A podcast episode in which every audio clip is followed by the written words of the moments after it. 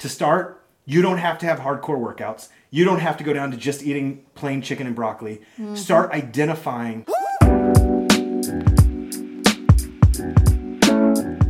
All right, before moving on to today's video, guys, I want to make a, just a quick, huge announcement. In just two days, on Wednesday, we're launching our brand new Live Lean Afterburn dumbbell only program. It's awesome. Jessica and I are so excited for you guys to try this. So if you haven't been put on the V I P email list to get notified of the bonuses and the discounts, link down below.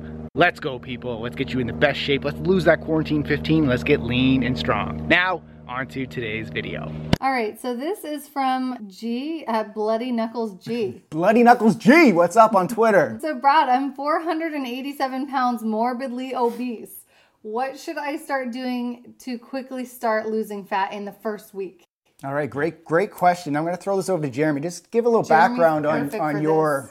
I, I come from an obese background. I was well over three hundred pounds, morbidly obese, um, managing many eating disorders, many addictions, and turned my life around, and now I've dedicated the better part of the last decade helping people in the same situation. Yeah. I specialize in obesity. I specialize in mm-hmm. life coaching and, and lifestyle coaching, um, along with obviously the health and fitness aspect of it. But um, this is right up my alley, so mm-hmm. I will take that, that one. That question's yeah. perfect um, for you. So Bloody Knuckles. Uh, the, the biggest thing you need to understand is that you don't get to be over four hundred pounds because you just accidentally stopped going to the gym for a couple weeks, or you just accidentally overate a couple times. Right. Your lifestyle needs to be massively looked at mm-hmm. and revamped.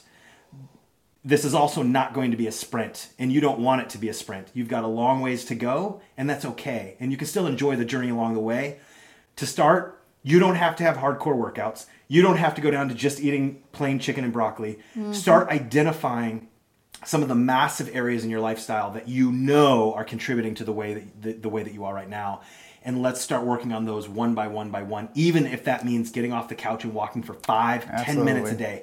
That can drastically start burning body fat in the first week like you're wanting. It doesn't have to be hardcore CrossFit workouts. Mm-hmm. It doesn't have to right. be running marathons. Just get up and start doing a little bit more than you're doing today. Yeah. Mm-hmm. And if and like I said, Jeremy's the expert on this, if, but if he wasn't here, I would have said exactly the same thing. I would have said just get out for walks. Start. Get the momentum going, and then you can just progressively build from there. But walking is your best friend when you uh, you said you're four hundred eighty-seven pounds. Yeah. Just get your legs moving, get your body moving however you can.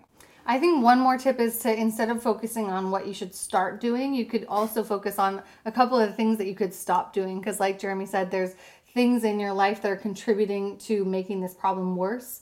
So if you kind of identify what those things are and then you cut back on them slowly, I'm not saying go cold turkey, but if you're having twelve sodas a day, maybe have eleven and then ten, you know, cut back gently so that it's not a major shock to your system, but so that you know that you are going in the right direction and you're stopping more weight from coming on. Mm-hmm. Absolutely. Get the momentum going. Yeah.